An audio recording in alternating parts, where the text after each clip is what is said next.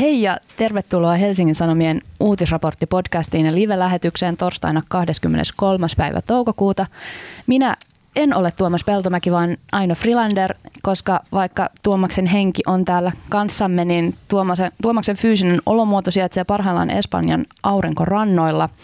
Kanssani täällä Helsingin Sanomatalossa on politiikan toimittaja Marko Junkkari. Hei Marko. Terve Aino. Ja guest starring tässäkin podcastissa monen kertaan kehuttu ja ihailtu politiikan ja talouden toimittaja Paavo Teittinen. Tervetuloa Paavo. Terve Aino.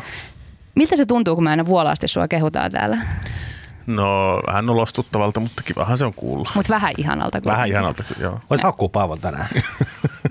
Pyritään siihen. Pyritään siihen, joo. Um, tämän viikon podcastissa me puhutaan muun muassa siitä, saako eurovaaliehdokas kiduttaa kissoja, mikä siellä säätytalolla nyt oikein hallitusneuvotteluissa maksaa, sekä siitä, minkälaista tuhoa Itävallan oikeistopopulistit ovat onnistuneet aiheuttamaan viime viikkona itselleen ja muille.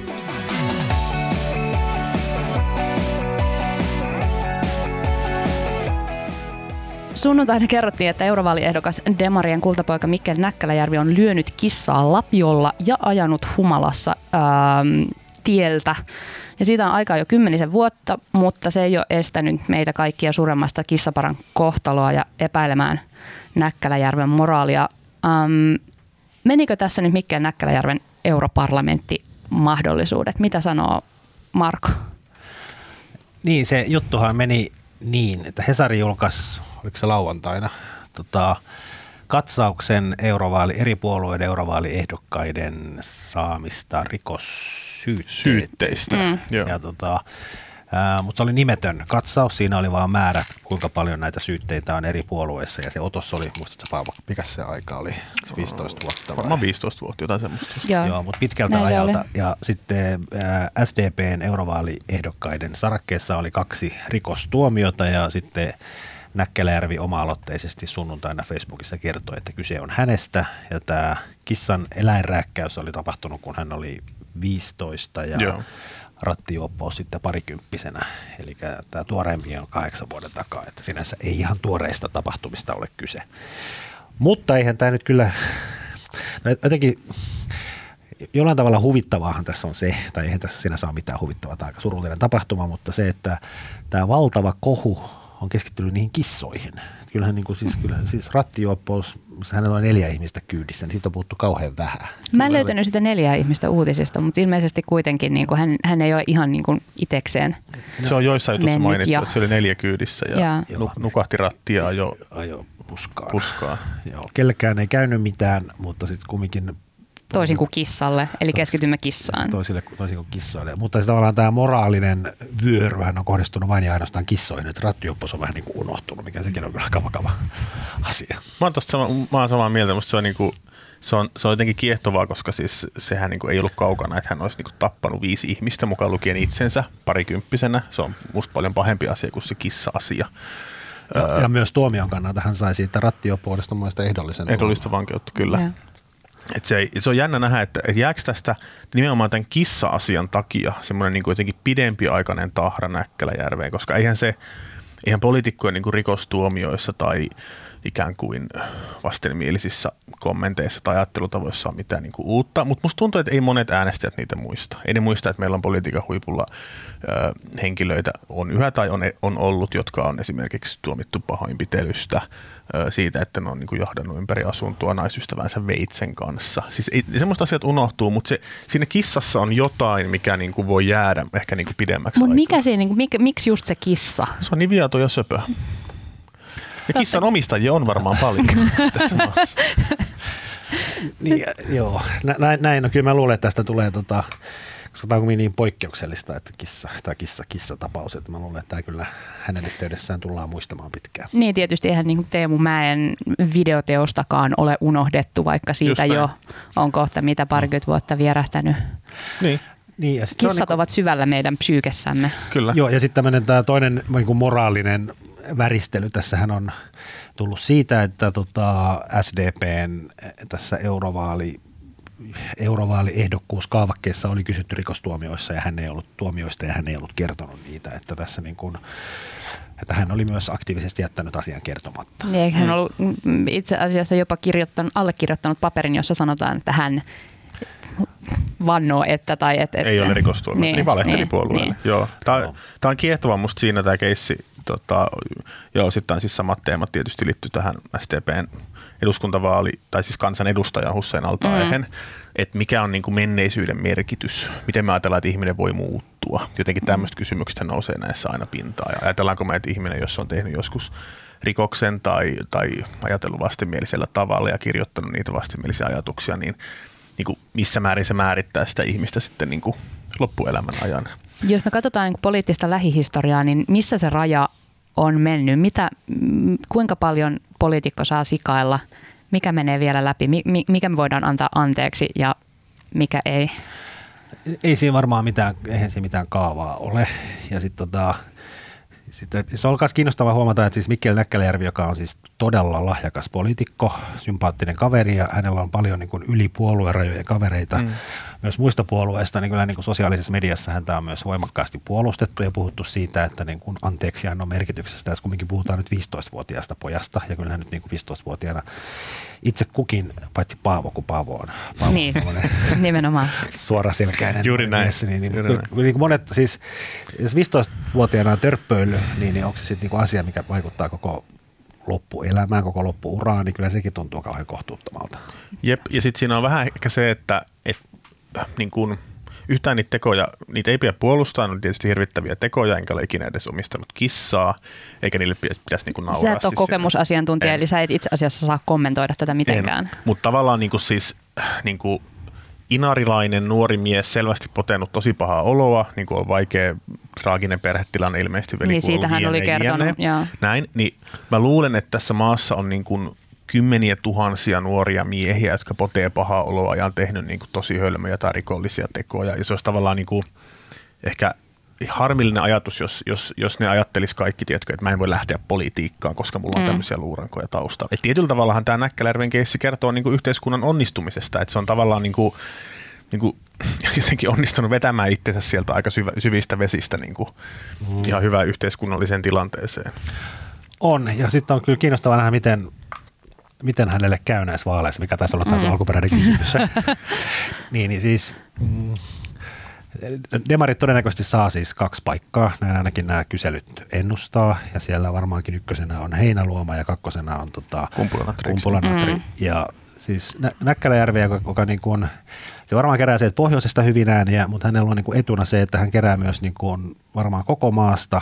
Eihän nyt ei ole mikään niin kuin joka kodin julkis, mutta hänet kuitenkin tunnetaan aika mm. laajasti ja niin kuin, että hän uskoakseni olisi kerännyt myös tämmöisiä niin kuin ei-perinteisiä demariäänejä ääniä mm.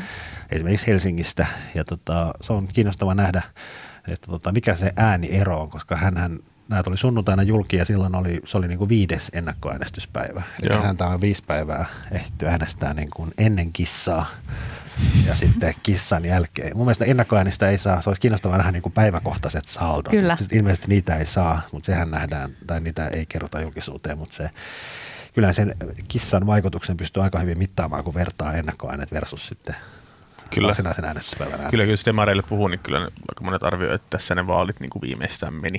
Että ei, se, niin kuin, ei ole enää mitään mahdollisuutta päästä läpi. En tiedä, saa nähdä. No, ei läpi, mutta se Mikkel, olisi, Mikkel Näkkälärivi olisi voinut olla esimerkiksi listan kolmonen. Jep mutta en tiedä, tuskinpä nyt on. Mm. Mutta mitä te, mua kiinnostaa kuulla, mitä te ajattelitte siitä, että tavallaan, että onko, onko poliitikolla velvollisuus kertoa äh, ikään kuin kaapissa olevista luurangoista äänestäjille? Sehän on luottamustehtävä. Vois, pitäisikö ajatella, että tavallaan että Näkkäläjärven olisi pitänyt kertoa tämä äänestäjille, jotkut on just valitellut, että menin äänestämään, en tiennyt tästä. Ja sitten jos on velvollisuus kertoa, niin mihin se raja pitää tavallaan vetää? Onko velvollisuus kertoa rikoksista, muista rötöstelyistä? Aika monella poliitikolla, niin kuin meillä kaikilla on varmaan historiassa niin kuin kaiken näköisiä niin kuin ikäviä asioita tai mokia tai jotain asioita, mitä häpeää. Mä mietin, että onko tässä jonkinlainen niin kuin käänteinen Hussein altaje, että, että Mikkel Näkkäläjärvi oli nähnyt, että, että siitä ei ole mitään hyötyä, että odottelee, että joku selvittää, että kuka se yksi Demarien rötöstelijä on ja sitten tulee geitti, vaan että hän niin kuin ikään kuin suoraselkäisesti tuli someajan sääntöjen mukaisesti sieltä kaapista ulos, eikä venyttänyt ja vatvonut ja petkuttanut sitä niin kuin altaa. Ja... Niin, mutta hän on kuitenkin täyttänyt sen kaavakkeen. Hän... Kysyttiin suoraan häneltä ja hän ei se mm. silloin kertonut. Kyllähän se on niin kuin tavallaan moraalisesti ongelmallista. On, kyllä. Ja varmaan tämä on ollut hän on, voin kuvitella, että hän on kokenut, että tämä 15-vuotias hän on niin eri ihminen kuin 28-vuotias hän. Että, hän ei, niin kuin, että se on mm. niin kuin vaikea puhua asioista, jotka on kuitenkin tosi kaukana.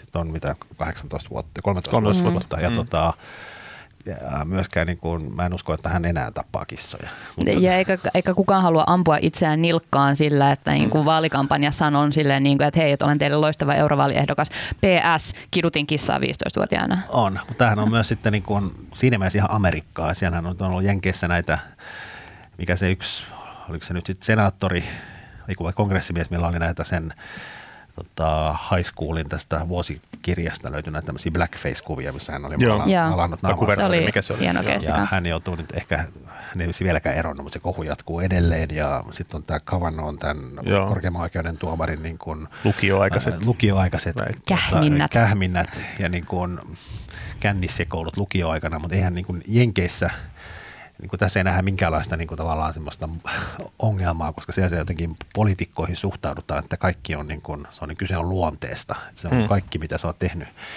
vaikka kolmevuotiaana, niin se kertoo jotain hmm. sun luonteesta, että oot sä kyvykäs hoitamaan muiden ihmisten asioita. Siinä mielessä ajatus on aika amerikkalainen. Että. On, ja sitten tavallaan voi ajatella niinkin, että eihän median tehtävä on niin kuin antaa anteeksi. Tämä kyse on siitä, että mitä kansalaiset ja äänestäjät ajattelee. Että tavallaan, että, että media vaan kertoo ne asiat, jokainen voi sitten itse päättää. Mutta tota... Mut onhan se aika selvä, että ei se ihan nyt sillä tavalla, niin kuin ei, ei, medialla on siinä kuitenkin rooli.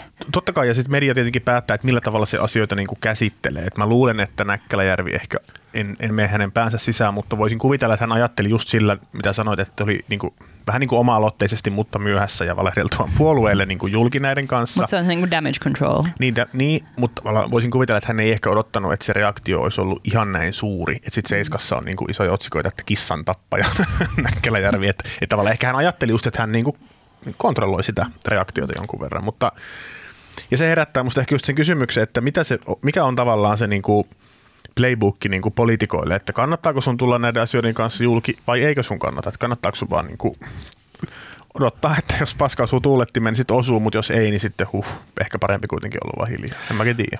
Niin, sehän on siellä kumminkin siinä Hesarin selvityksessä. Mä en ollut sitä tekemässä enkä tiedä yhtään, keitä nämä ihmiset on, mutta siellä on iso joukko ehdokkaita, jotka on saanut siis ainakin syytteinä todennäköisesti myös tuomioita, jotka ei ole ilmoittautunut.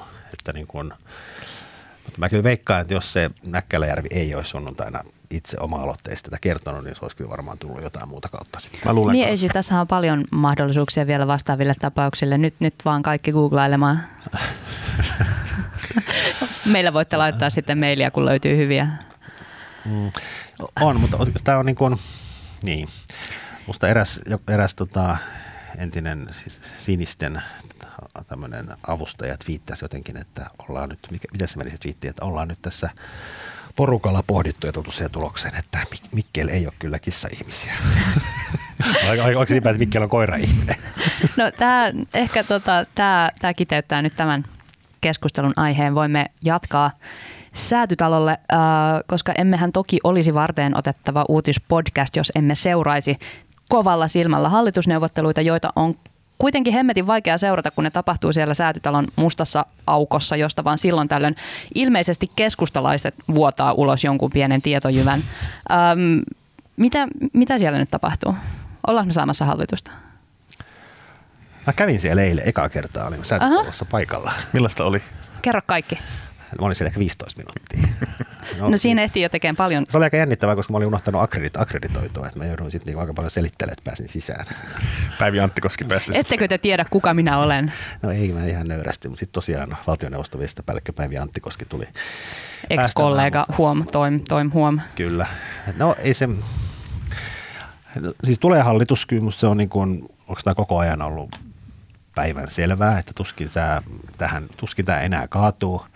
Ja siis kumminkin tämä hallitusneuvottelut on myös suurta teatteria, niin kyllä mulla on myös, sehän venyy nyt ensi viikkoon, että siis huomenna, Rinnehän alku, puhui vielä joku aika sitten, että perjantaina olisi ohjelma valmis, mutta ei ole, menee ensi viikkoon ja jos arvata pitäisi, niin kyllä tässä varmaan vielä joku tämmöinen teatraalinen draama nähdään ennen kuin se on kasassa. Että tota, mutta siellä kerrottiin tänään, että nyt on tästä maakuntahallinnosta ja sote, soten näistä peruslinjauksista päästy sopuun ja se oli tavallaan niin kuin ehkä itsestään selvää, koska sehän oli se Kepun kynnyskysymyslistan niin kuin ykkösenä tai mm. tärkein, tärkein näistä. Se, Eli 18 maakuntaa tulee Helsingille ilmeisesti jonkinlainen erikoisratkaisu, ja tämä on niin kuin, suuntaviivat on nämä, mutta aika paljon kaikenlaista siinä on auki vielä. No käykö tässä Marko niin, että nyt kun Kepu saa ne 18 maakuntaa, niin, niin tota, miten kollegaamme Timo Haapola kirjoitti, heitä ei saa rautakangillakaan ulos sieltä, että tavallaan, että ne taipuu nyt niissä muissa tota, kynnyskysymyksissä, yritysverotuksessa mm. ja No, mun, kun mun mielestä ne pää,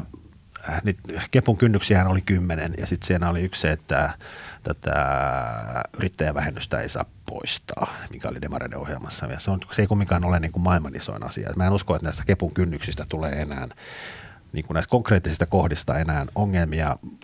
Se on sitten se tavallaan se perustavanlaatuinen iso kysymys, että miten tämä tota, talouden tasapainotus 23 mm. mennessä, ja se mm. voi olla vähän haastavampaa. Siihen liittyy kaikenlaista kiinnostavaa, ää, niin kuin se, että sieltä nyt on kuulunut se, että menoleikkauksia ei olla tekemässä ja kovasti on kaikenlaisia toiveita ja Rinne yrittää olla kaikille niiden suhteen mieleksi. Ollaanko me siis nyt, on, on, onko suomalainen talouspolitiikka siirtymässä uuteen aikaan, pois niukkuuden ajasta, rahaa kaikille? No siis, o, siis mu, mitä täällä tapahtuu? Ei, ei tässä mun mielestä mitään hirveän radikaalia ole tapahtumassa, koska edelleen siellä tosiaan varmaan on nämä niin kuin talouden pitää olla tasapainossa johonkin ikään kuin X vuoteen mennessä.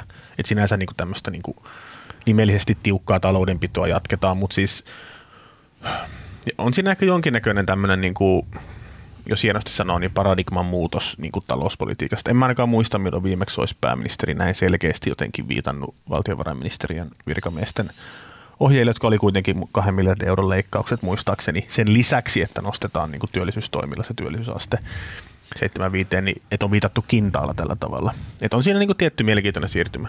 Mutta Mistä se, se johtuu? No, puolueet on lupailu kaiken niin on, on, kyllä tämä on tämä varmaan jonkinlainen, eikö tämä ole tämmöinen jonkinlainen tämmöisen, eihän tämä Suomen itse asiassa, Suomen talouspolitiikka ei se nyt välttämättä niin kauhean tiukkaa loppujen lopuksi ollut tässä viimeinen, tai 2008 niin. jälkeen sehän on kyllä vaihdellut se talouspolitiikan se kireys. Mutta jonkinlainen tämmöinen ainakin nyt symbolisella tasolla tämmöinen sieltä finanssikriisistä alkanut mm. austerityn aika on nyt ehkä jollain tavalla ohi, ainakin niin kuin puheiden tasolla. Ja kiinnostava nähdä, kun nyt sitten rakennellaan näitä puolen tunnin junia joka suuntaan ja investoidaan ziljardeja. Tota, ja koko ajan olemme kuitenkin niin kuin ennusteiden mukaan siirtymässä kohti lamaa. Niin, tai, tai laskusuhdannetta. Mutta se, se kiinnostavaa on just ehkä se, että tämä, tämä niin kuin joo, on tietynlainen uusi aika ja, ja erilainen jotenkin näkymä, mutta sitten kun tavallaan, että menolisäyksiä rakennetaan myös sen työllisyysasteen nousun varaan, mutta mä en usko, että tällä hallituspohjalla tulee niin kuin minkäänlaisia ikään kuin kovia työllisyysreformeja tähän hallitusohjelmaan, jotka sitä työllisyysasteen nopealla tai lyhyellä aikavälillä nostaisi, jolloin niin kuin voi olla, että me ollaan kahden vuoden päästä siinä tilanteessa, että, että työllisyysaste ei ole noussut sinne, mihin sen piti, ja sen jälkeen tavallaan tämänkin hallituksen on pakko niin kuin esittää jotain. Eli nyt on sellainen niin kuin harhaisen optimismin kausi. Ja siis työllisyysaste... Niin, se on sitten rakennettu musta vähän, vähän ilmalle siinä mielessä. Se. Ja siis työllisyysastettahan saa, saahan sitä ylös, kun käyttää rahaa. Se on niin kuin Joo, just näin. Just näin. Se on, se, on niin kuin, se, se tavallaan yhtälö, että miten niin kuin mahdollisimman halvalla pystytään luomaan uusia työpaikkoja. Niin tämä yhtälö on niin kuin aika vaikea. Ja mun mielestä Demarellakin on kaikenlaisia työllistämiskeinoja, mutta ne, niiden niin kuin hinta, hinta, tavallaan tuottosuhde ei välttämättä ole kauhean kova. Niin, tuo olennainen pointti, että kyllä sä voit lisätä palkkatukea ja, ja laittaa rahaa työvoimapalveluihin ja muuta, mutta siis niin kuin, kun se ajatus on tavallaan, että sillä ratkaista se julkisen talouden ongelma sillä työllisyysasteen nousulla, niin se siihen auta. Että sitten varmaan niin kuin, ehkä puolivälitarkastelussa, hallituskauden puolivälitarkastelussa, niin sitten ruvetaan oikeasti katsoa jotain niin kuin työttömyystukien leikkausta tai porrastamista, tai, tai jotain eläkeputken lyhentämistä tai jotain, siis vähän tämmöisiä niin ns-ikävämpiä toimia.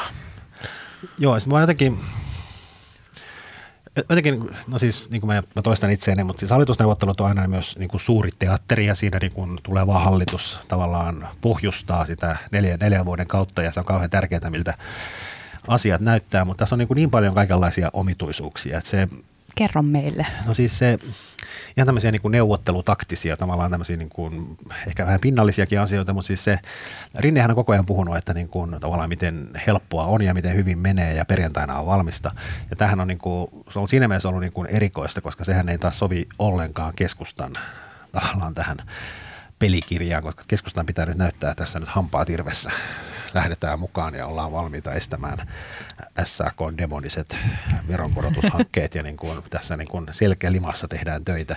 Ja siihen ei, sen takia silloin viikko sitten perjantaina Sipilä jo ärähti, että niin kuin ihan kamalan vaikeaa mm. on.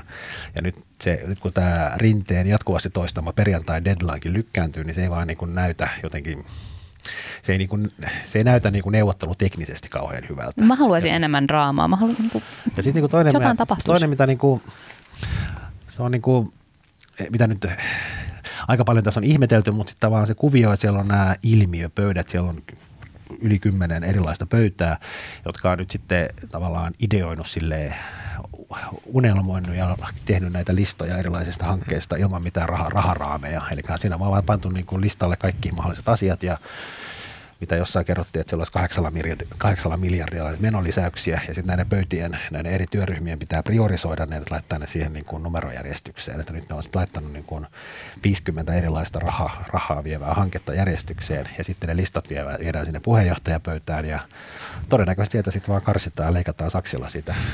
Toi tavallaan vie multa, niin hanketta pois. Toi vie multa kaikista eniten uskoa meidän poliittiseen järjestelmään, koska toi kuulostaa ihan niin kuin kouluryhmätöiltä, ja se ei voi tuottaa mitään hyvää. Ei ei, mutta siis se on niinku, mä, siis tämähän on demareiden, mä luulen, on samanlainen metodi tämä, että niin ensin unelmoidaan ja assosioidaan vapaasti. Niin tämä on varmaan sama tekniikka, millä ne on tehnyt tätä niiden ohjelmatyötä. Niitähän on ollut sinänsä ihan ansiokasta. Mm ansiokkaat niin kuin ohjelmatyöt ennen vaaleja, niin samalla tavalla siellä on työryhmissä niin kuin ideoitu kaikenlaista ja sitten vasta loppuvaiheessa niin kuin otettu se Katsotaan, että mikä olisi oikeasti mahdollista. Mutta kun mä en tiedä, sopiiko just tämmöinen ala-asteen ryhmätyömetodi sitten tämmöiseen niin kuin hallitusneuvotteluun, jossa on viisi keskenään kilpailevaa puoluetta ja kaikilla mm. omat ambitiot, niin, niin tämä, tämä käytännössä kuitenkin johtaa siihen, että siis yleensä hallitusneuvotteluissa riidat on käyty siellä työryhmissä ja pöydissä ja siellä on niin kuin väännetty niitä asioita, palikoita niin kuin oikeaan järjestykseen, mutta nyt se kaikki riita keskitetään sinne puheenjohtajille. Tuo kuulostaa minusta yhä enemmän siltä, että siinä on tilattu niin kuin Jari Sarasvuo Trainers House niin vetämään niille sellaisia harjoituksia, että eka ryhmäydytään ja sitten vähän niin kuin visioidaan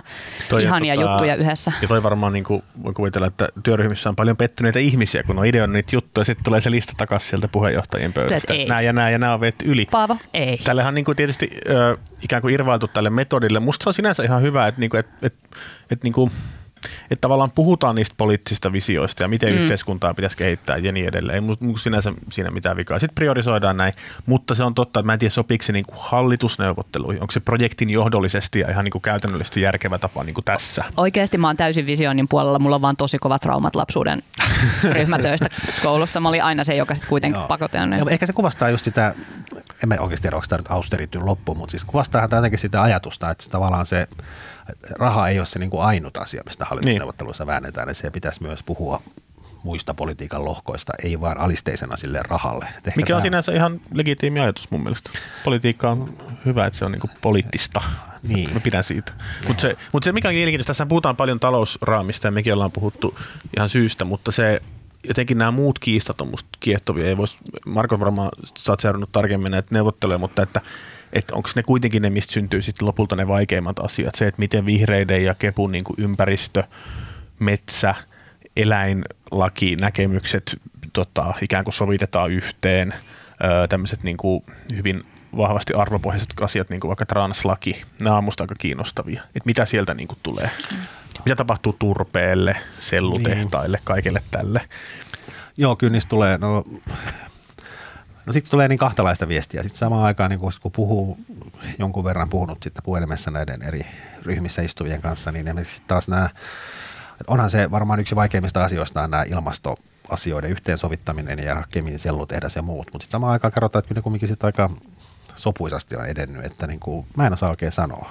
Mm. Ehkä välitunneilla on ollut riittävästi hippaa ja, ja Ehkä. mehutaukoja. Ähm, ei varmaan pystytä kaikkia noita aiheita lyömään kasaan juuri tässä se, podcastissa. Se on ehkä se, se, sen sanon vielä, että se on ehkä mm. jossain määrin niin kuin uusi tilanne. Tai jotenkin musta tuntuu, että niinku, kyllähän Kepu ja Demarit on niinku valtionhoitajapuolueita. Ne on tottunut niinku neuvottelemaan ja sopimaan ne palapelit yhteen, mutta milloin viimeksi vihreät ja keskusta on joutunut sovittamaan niinku ympäristönäkemyksensä? On, ja yhteen. vihreät ja vasemmistoliitto ei koskaan ollut samassa hallituksessa. Niin. Ei kun siis keskusta ja vasemmistoliitto. Keskusta ja vasemmistoliitto, niin. niin. Että se on niinku ihan mielenkiintoisia uusia tilanteita tavalla, että Olihan, oliko, se, oliko Vanhanen ykkösessä sekä vihreät että kepu, mutta joka tapauksessa niin... Vihreät on ollut jo, mutta vasemmistoliitto on kuitenkin Seuraamme perustettu vuonna 1991. Tätä jotain. Joo. äärimmäisen tarkalla silmällä ja menemme nyt hetkeksi ähm, Itävaltaan, jossa kätevästi tai kiusallisesti eurovaalien alla julkisuuteen tuli video, jossa Itävallan varaliittokansleri oikeistopopulistisen FPÖn uh, Heinz Christian Strahe juoni ibitsalaisella luksushuvilalla diilejä vuonna 2017. Mä oon pahoillani, mä oon, uh, mulla on perversi eteläsaksalainen menneisyys. Mä en voi sille mitään. Um, mutta siellä vastapuolella oli tällainen nainen, josta me tiedetään hyvin vähän, mutta joka esiintyi venäläisoligarkin sukulaistyttönä. Ja kiusallista Strahen kannalta oli se, että videon mukaan hän oli tällaista pientä rahallista jeesiä vastaan valmis lupaamaan sille daamille julkisia rakennusurakoita ja itävaltalaisen sanomalehden hallinnan. Ähm, mitkä tämän Jupakan seuraukset on nyt Itävallassa olleet? Paavo, valista meitä. No siellähän tulossa uudet vaalit, hallitus kaatuu. niin valtavat... Perustotaalinen poliittinen kriisi. täys, täys, poliittinen, täys poliittinen kriisi, niin. Se on, tämä on tosi kiehtova keissi musta monellakin tapaa. Ensin, ensinnäkin tietenkin tämä, että miten ikään kuin hallituspuolueen puheenjohtaja lähtee noin helpolla mukaan noin selvästi korruptiivisiin diileihin, jotka, mm. jotka tehtiin, jos mm. lukee sen, mä luin sen, mä en saa saksaa, mä luin sen Süddeutsche Zeitungin, sen englanninkielisen version, niin ainakin sen perusteella nämä niin kuin, tämän ansan virittäneet henkilöt teki hyvin selväksi toistuvasti, että tämä, on, tämä ei ole ihan laillista, mutta tämä, tämä FPÖn puheenjohtaja ei oli se vaan niin kuin, mitään, ei se, se oli aivan mitään. innoissaan mukana.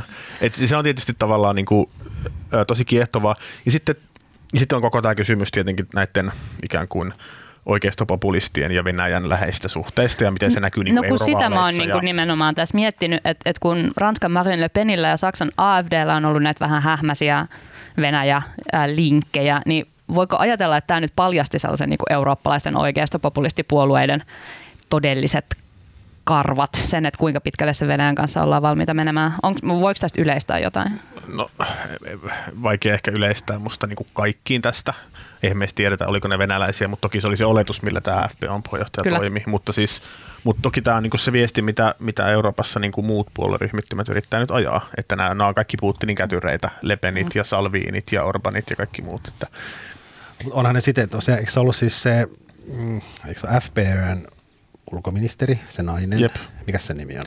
Kukaan ei muista hänen nimeään. Muista, mutta hän hän meni naimisiin silloin. Hän ei ole puolueen jäsen, mutta hän on niin FP. FP on nimittämä, joo. joo se mandaatilla siellä tota, Itävallan hallituksessa, niin hän meni naimisiin silloin pari vuotta sitten, Joo. vähän pikkusen vaalien jälkeen, ja Putin tuli hänen häihinsä, joku pieni itävaltalainen kylä. Ja toi, Pieniä kasakkatansseja toi, ja kukituksia. Joo, toi häälaiheksi tämä Kaarine Kneisel tota, kasakka-orkesterin ja kyllähän niin kuin sekin jo herätti aika suurta hämmennystä. Että niin kuin, ja Putin tanssi hänen kanssaan. Putin tanssi hänen kanssaan ja siinä ilmeisesti tuli semmoinen, Kovin metaforista. Tuli semmoisella jollain panssaroidulla, letka näitä panssaroituja autoja saapui siihen pieneen kylään tänne juhlapaikalle ja sitten se kasakka-orkesteri soitti yhden biisin ja Putin tanssi ja sitten ne lähti. Jos mä menen koskaan naimisiin, toi on nimenomaan se tapa, jolla mä haluan. Mutta tämä niin varmaan just, että saa nähdä, miten se näkyy eurovaalien tuloksessa, tämä tämä, tota, miten tämä vaikuttaa eurovaaleihin just tähän laajempaan niin kuin oikeistopopulistien vaalimenestykseen. Mutta se on tosi kiehtova kysymys ja siis myös siellä ryhmän sisällä, että ruotsidemokraatithan on jo ihmetelleet esimerkiksi tavallaan, miksi perussuomalaiset on niin lähellä ikään kuin näitä Putinista. Ja, mm. ja sitten Jussi halla on ollut niin kuin aika kriittinen Venäjä. Tai itse voisi sanoa, että mun mielestä Jussi halla on yksi Suomen niin kuin kriittisimmistä, Venäjä kriittisimmistä poliitikoista ja mikä taas on mielenkiintoista suhteessa hänen puolueeseensa ja minkälaisia äänenpainoja sieltä tulee. Mistä se, on, se johtuu? Ai, miksi halla on niin. kriittinen? No, hän varmaan aidosti kokee, että Venäjä, Venäjän tota, aggressiivinen ulkopolitiikka on, on niinku uhka Suomelle ja Euroopalle. Mutta onko se joku tarve toimia vastavoimana niille niin kuin kreiseille putinisteille hänen en joukkueessaan? Mä, siis hänen his, henkilöhistoria, hän, hän osaa siis Ukrainaa ja on asunut, tota, mm. asunut siellä mm. ja tota, Mä luulen, että se kumpuaa sitä kautta, että osaa myös ymmärtääkseni Venäjää ja jotenkin hän seuraa, seuraa, Tietää, sitä, miten hommat menee. seuraa sitä hyvin tarkkaan. Mm. Ja siis se on musta niin kuin, tässä eurovaali, eurovaalikisailuissa on ollut jotenkin, musta kaikissa näistä tämän viikon tota, eurovaalitenteissä, siis Ylellä silloin maanantaina ja Hesarin tentissä tiistaina ja eilen tuolla Maikkarilla, niin, niin jotenkin se on hauska se asetelma. Että nyt Petteri Orpo, joka on yleensä semmoinen maailman kiltein, kilteen semmoinen mukava mies. mukava mies, niin sehän on itse asiassa kaikkein aggressiivisimmin hyökännyt tota, halla kimppuun näistä Venäjän yhteyksistä. Ja jotenkin yrittänyt miettiä, että mistä se johtuu, mutta mä jotenkin, mun tulkinta on se, että niin kun kokoomuksestahan on vuotanut tai vuotaa porukkaa persuihin ja mä luulen, että Orpo on nyt tavallaan on taktisesti hahmottanut sen, että on kyllä yksi asia, joka saa ne tämmöiset perinteiset kokoomuslaiset pystyy estämään heidän menonsa persuihin, on tämä Venäjä-kortti. Sen takia hän nyt oikein ilo, ilolla sitä heiluttelee. Mm. Ja sitten samaan aikaan kyllä halla näkee, että kyllä tämä niin Venäjä, tämä FPÖ-kuvio ja muut, niin kyllä, kyllä ne häntä riepoo. Että kyllähän se on ollut niin kuin, tota, eduskuntavaalikeskustelussa tuntuu, että kaikki jotenkin muiden puolueiden hänen kohdistama kritiikki meni kuin vesi hanhen selästä ja hän ei oikeastaan niin reagoinut mihinkään. Nyt se on joutunut kyllä aika lailla puolustuskannalle ja myös aika ärhäkkäästi hyökännyt sitten haukkumaan Paavo Lipposen tai Anton mm. Röönholmin tota, Gazpromilta saamia konsulttipalkkioita. Kyllä, ja kyllä. tämä johtuu siis siitä, että hän haluaa olla näiden tyyppien kanssa samassa ryhmässä Euroopan parlamentissa vai miten tämä nyt menee? Niin, no, Vai että heidät lasketaan vaan niin kuin lähtökohtaisesti samaan jengiin? No mä luulen, että siis, no kun siis on suomalaisten Venäjän suhtautuminen niin kuin erilainen kuin vaikka ranskalaisten, kun me ollaan vähän No toi on sillä tavalla kauniisti sanottu. Ja tota, jotenkin se, jotenkin suom... Siis tavallaan se semmoinen, äh, perussuomalaisista löytyy varmasti huomattavan paljon ihmisiä, jotka haluaa poistaa pakotteet ja ymmärtää tämmöistä Putinin tämmöistä demokra- liberaalidemokratiaa vastustavaa linjaa, mutta kumminkin suomala- suomalaiset on kyllä niin kuin lähtökohtaisesti, myös varmaankin persuäänestäjät on kyllä aika Venäjä-kriittisiä. Tämä on niin kuin hankala paikka oh. tavallaan perussuomalaisille. Ja sitten taas kun se hänen, miksi perussuomalaiset menee sinne, sinne Salviinin tähän isoon mahdollisesti syntyvään isoon koalitioon on siis tavallaan se, sehän on puhtaasti valtapolitiikkaa, että perussuomalaiset näkee, että mitä isompi ryhmä, niin sitä parempia tämmöisiä raportöörin paikkoja ne saa europarlamentissa ja sitten enemmän vaikutusvaltaa. Et siinä mielessä on täysin järkevää, mutta sitten jossain se on vähän tasapainoilua sitten, että miten pitkälle ne uskaltaa mennä. Kyllä, mm. ja kyllä tämä siis mä muistan, mä haastelin halla ennen eduskuntavaaleja, se ei tainnut siihen juttuun mahtua, kun piti keskittyä enemmän kotimaan asioihin, mutta mä kysyin tästä just tästä ikään kuin Venäjän mielisistä oikeasta populistista Euroopassa sanoin, että kyllä se on niin kuin se asia, mikä häntä siinä huolestuttaa ja mistä käydään paljon okay. keskustelua siellä, että se on aidosti siis ikään kuin huolissaan, huolissaan siitä. Ja tota, mutta sitten tässä on vielä tämä kolmas, musta tässä on ne tavallaan ne, ne nämä kaksi aspektia, mikä tämä ikään kuin Euroopan laajuinen kehys, sitten mm. tämä niin kuin Itävallan poliittinen tilanne, mutta sitten tässä on myös niin kuin kolmas tosi mielenkiintoinen jotenkin juone tässä, tässä tota Ibiza-skandaalissa, on se, että mistä tämä video tuli, Kyllä. miksi se vuodettiin just mm-hmm. nyt ennen vaaleja, se oli Kyllä. kuvattu 2017, ja, ja tavallaan niin kuin, no nämä, nämä saksalaiset on sanonut, että tietää lähteä, mutta ne ei kommentoi siitä mitään suojellakseen sitä niin mun mielestä niin kyllä se herää mielenkiintoisia kysymyksiä siitä, että onko se vuotanut esimerkiksi Itävallan tiedustelupalvelu tai joku toinen länsimainen tiedustelupalvelu, ottaen huomioon, että tämä FPÖ-puolue kontrolloi sekä sisäministeriötä että puolustusministeriötä. Esimerkiksi suojelupoliisi ei enää käsittääkseni jaa tietoa Itävallan kanssa, koska ne pelkää, että tiedot menee suoraan Venäjälle. Ja näin mm-hmm. toimii ilmeisesti myös brittien tiedustelupalvelu, varmaan monet muutkin. Eli tavallaan, että onko, onko tässä semmoinen tilanne, että tämä on spekulointia, mutta että tiedustelupalvelut on ikään kuin päättänyt puuttua peliin, koska ne on ajatellut, että tämä asia että et, et, ei voi jatkua tavallaan näin, ja tämä puolue kontrolloi sisäministeriötä, joka kontrolloi tiedustelupalveluita. Mä arvostaisin tota todella paljon, koska siinähän on sellaisen niin vanhan kunnon James Bond-jännärin tunnelmaa. Yleensä nämä poliittiset skandaalit Suomessakin on sellaisia vähän niin kuin tahmasia, jotenkin vähän pieniä, mutta et, et mutta, mutta Toi kuulostaa tähän, tosi hyvältä. Mutta sehän tavallaan tosi, että jos, jos kyse on siis, niin kuin, sehän politisoitunut silloin se tiedustelupalvelu. Mm. vielä just vaalien alla julkaistaan tämmöinen ja, ja tavallaan niin kuin, yrittää vaikuttaa ehkä vaalien tulokseen, näihin puolueen asemaan ja muuta, niin sehän on kanssa itsessään tosi ongelmallista. Ja ja tavallaan pitää kysyä, että mikä on median rooli tässä sitten. Tästä käytiin musta Jenkeissä joskus aikana jonkun verran keskustelua, että kun Jenkkimediat sai näitä ilmeisesti Venäjän tiedustelupalveluhakkeroimia tota, sähköposteja demokraattipuolueelta, niin mm. niitä julkaistiin niitä tietoja, että oliko se ok voiko, voiko media toimia niin kuin tiedustelupalvelun tämmöisenä niin kuin äänitorvena, vai vaikka ne tiedot pitäisi paikkaansa. Niin, että pannaanko kaikki julki, mitä niin kuin sattuu Panna, pannaanko ne tippumaan julki? pöydälle? Ja, ja, tota, ja sitten tässä on vielä tämä ihme käänne, että on tämä saksalainen satiirikko, joka tiesi tästä videosta. Joo, joka oli viime mistä huht- siinä on kyllä? Vi- en, en tiedä. Viime huhtikuussa se oli viitannut tähän, että Ibizalla bile- biletetään. Ja, ja sen manageri on vahvistanut, että hän tiesi videon olemassaolosta. Tässä on niin kuin Putin, sellainen saksalainen koomikko. Ja sitten myös meidän jutussa mainittiin tällainen niin kuin täysin mystinen ää, ää, ZPS, joka on suomennettuna poliittisen kauneuden keskus, joka on joku tällainen niin kuin puoli taide, puoli aktivismi, puoli trollaus tai kolmasosa trollausjengi, joka kiinnostaa mua nyt todella paljon. Mä en ole ehtinyt vielä perehtymään, mutta et, tiedät, niin kuin, kuka sen on kuvannut ja kuka sen on vuotanut, ei sitä varmaan. Sitä ei tiedä. Se, joku spekulaatio on se, että jos, jos se ei ole esimerkiksi tiedustelupalvelu, vaan se on joku kaupallinen toimija, joku, joka koittaa tehdä rahaa tällä, että se olisi yrittänyt myydä sitä tiedotusvälineille jo pidempään. Ja tai kiristänyt strahe, niin, onko se mahdollista? Ehkä, mutta siis eikö kumminkin nyt nämä tämän videon julkaisseet, se Der Spiegel ja sitten tämä Süddeutsche, niin, niin kumpikin kiistää, että ne olisi maksanut tästä yhtään Joo. mitään. Joo. Joo, kyllä.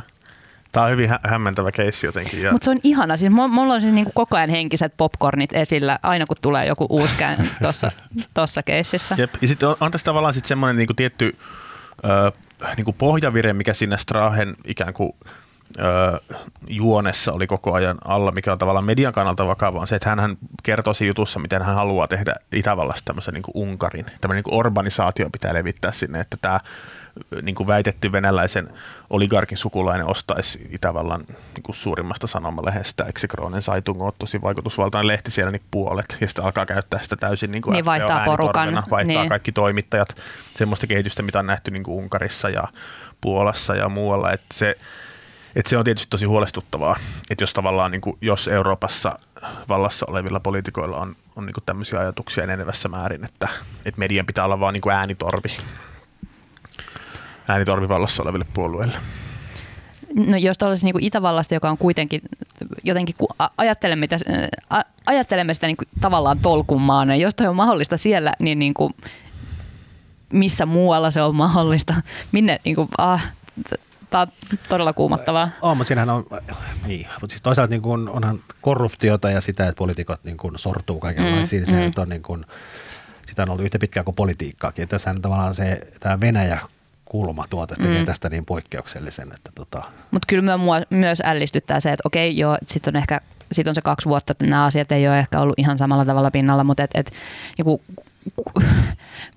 mitä, mitä, se, mitä se Strahe kelas, kun se vastasi niihin kysymyksiin tai niin kuin, Eikö se itse selittänyt, että hän oli niin kännissä? Että tota, niin, että oli kaunis nainen paikalla, oli muistaakseni osa sitä selitystä, mutta et, et, tuollaisia kuitenkin niin kuin verrattain pitkälle meneviä suunnitelmia Kyllä. luotiin. Siis, hänhän, hänhän odotti siihen vaalivoittoa. Muistaakseni se huutaa siinä videolla jotenkin, että, niin kuin, että mehän voidaan 34 prosenttia äänistä, jos, jos te rupeatte niin kuin, myllyttää meidän puolesta. Mutta eikö se nyt ole kuitenkin mennyt niin, että siis mitään, mitä siinä videolla on tavallaan kaavailtu, niin kuin ei ole toteutunut? Ymmärtääkseni ei. Niin, joo. No. Et sekin on mielenkiintoista, että tai siis no, tavallaan se on selvää, että miksi ei, koska ei se ollut oikeasti mikään oligarkin tytär, mutta tavallaan, että mitä on tapahtunut ikään kuin sen jälkeen, että onko se selvinnyt jotenkin niille, että tämä oli kaikki feikkiä vai... Mm. Että, niin. Odotamme lisää tietoja. Kyllä. Kyllä. Päivitämme käänteistä. Joo. No mutta um, miten sitten, kun, kun te kadehditte Tuomas Peltomäkeä siellä Espanjan auringossa ja missä päin Tuomas muuten on? Ei mitään hajua, mutta mä kuvittelen, se että se, se, lomalla se on lomalla. Se on lomalla jossain auringossa, jossain lämmössä, täällä vettä, silloin jotain niin kuin kylmiä juomia meillä ei ole. Mm. Uh, kun te se, lähdette... se, varmaan, se varmaan kuuntelee meitä livenä. Aivan varmasti. Tuomakselle terveys. Sen takia mä en ole pitänyt tuota Fase-liveä tuossa auki, että mä en näe, mitä se kommentoi. Mutta kun te lähdette pussikaljalle merenrantaan, uh, kun te haluatte vähän niin kuin larppaa Tuomasta ja päädytte kylmettyneenä pitämään sadetta bussipysäkin katoksen alle, niin millä jutuilla te aiotte viihdyttää seuruettanne tällä viikolla? Marko, aloita sä. Mä voin aloittaa. Mä, mä voisin tota, voisin puhua Euroopan parlamentista. Musta on niinku, mm-hmm.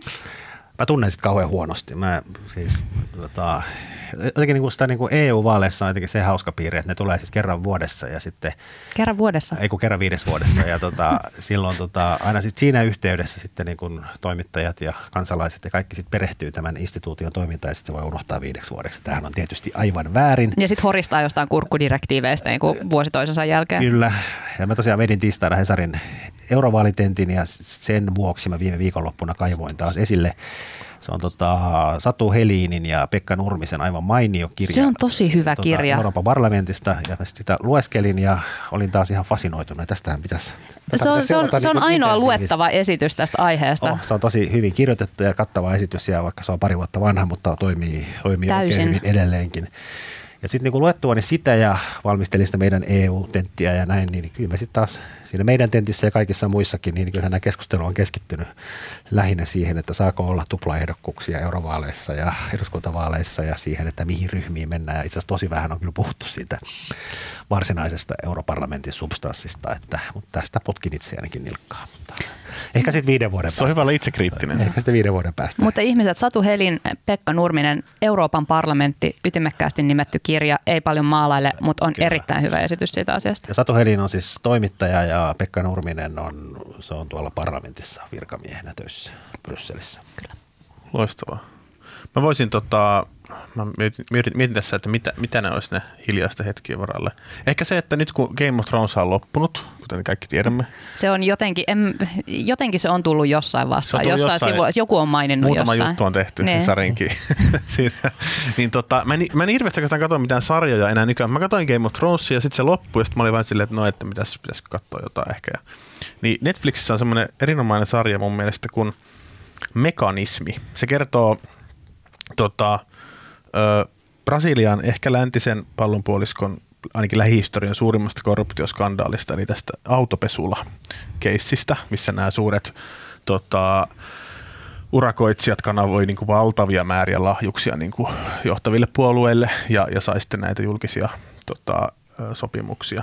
Se on tosi hyvin tehty mun mielestä. Ja se, se, dokka, dokka, Onko siinä yhtä paljon on, seksiä ja väkivaltaa kuin Game of Thronesissa? Ei. Se on niin kuin, se on, se on musta aika hillitty, se on niinku dokumentaarinen, mutta siis fiktiiviset ha, niinku hahmot, mutta se on, tota, se on musta tosi kiehtova. Ja se on semmoinen, niinku, se on niinku, se on älyttömän kiehtova se koko autopesulla homma. Ja sitten ehkä se ei tavallaan niinku, länsimaissa lehdissä samalla tavalla on näkynyt, kun, kun tavallaan niin kuin se, ei ole, se ei ole niin lähellä, mutta se on niin kuin semmoinen, että jos se kiinnostaa, niin kannattaa katsoa sarja, koska se on tosi kiehtova keissi. Vaikka siinä ei ole lohikäärmeitä. Siinä ei ole lohikäärmeitä, mutta siinä on, siinä on paljon rikollisia ja poliitikkoja ja poliiseja ja se on mielenkiintoinen. Nyt kun tässä on puhuttu mun ala-asteen ryhmätyötraumoista, niin mä törmäsin ää, lehdessä nimeltä 1843 tosi catchy. Se on siis, eikö se ole The Economistin. Joo, semmoinen. Haluatko sanoa The Economist taas? En. Okei, okay. okay. okay. Marko ei halua sanoa sitä sanaa. The Economistin... Snobbailevaa. Joo, joo, kyllä. Minä luen The, The Economist. The Heidän aikakauslehdessään oli juttu nimeltä The Curse of Genius, eli äh, niin lapsineroudesta. En nyt väitä itse ehkä välttämättä olleeni sellainen, mutta... Vähän, tuota, vähän ehkä se. Mutta et, et, et, miksi, miksi tota, lahjakkaat lapset niillä on ihan kauheata. Se, niin kuin, tä, niin. Tätä yhteiskuntaa ei ole luotu heitä varten tai, tai se ei tue, tue heitä kylliksi. Mä, en, mä myönnän, että mä en ole lukenut tätä juttua vielä kokonaan tai edes puoliksi, mutta tämän ajattelin lukea ää, ja sillä tavalla harhaisesti samaistua. Se varsinkin, eikö, eikö siinä ole mielenkiintoinen että miten tämmöinen niin tasapäistävä hyvinvointivaltio niin kuin Suomi ottaa huomioon tämmöiset poikkeusyksilöt? Latista joita me kaikki olemme. Niin, niin. We are, me ollaan kaikki pieniä lumihiutaleita, uniikkeja. Kyllä. Kyllä. Hei, um, siinä kaikki tältä viikolta. Kiitos Marko Junkkari. Kauhean nopeasti. Onko tämä, huomaa, huomaako Tuomas ei ole siinä höpöttävässä? Eli lähetys menee tälleen niin kuin... Tuomas ei hölise. Niin, niin, niin, mä, mä, no, mulla ei ollut sellaisia niin kymmenen minuutin ränttejä, jotka se joudut katkaisemaan. Mä oon tosi pahoillani, mä oon tavallaan pilannut tämän podcastin konseptin tällä viikolla. Siitä huolimatta, kiitos Paavo Teittinen. Kiitos. Uh, minä olen Aino Frilander, leikkauksen ja äänen meille tekee Janne Elkki ja podcastin tuottaa sieltä etäältä Tuomas Peltomäki. Kuullaan taas ensi viikolla. Kiitos. Kiitos.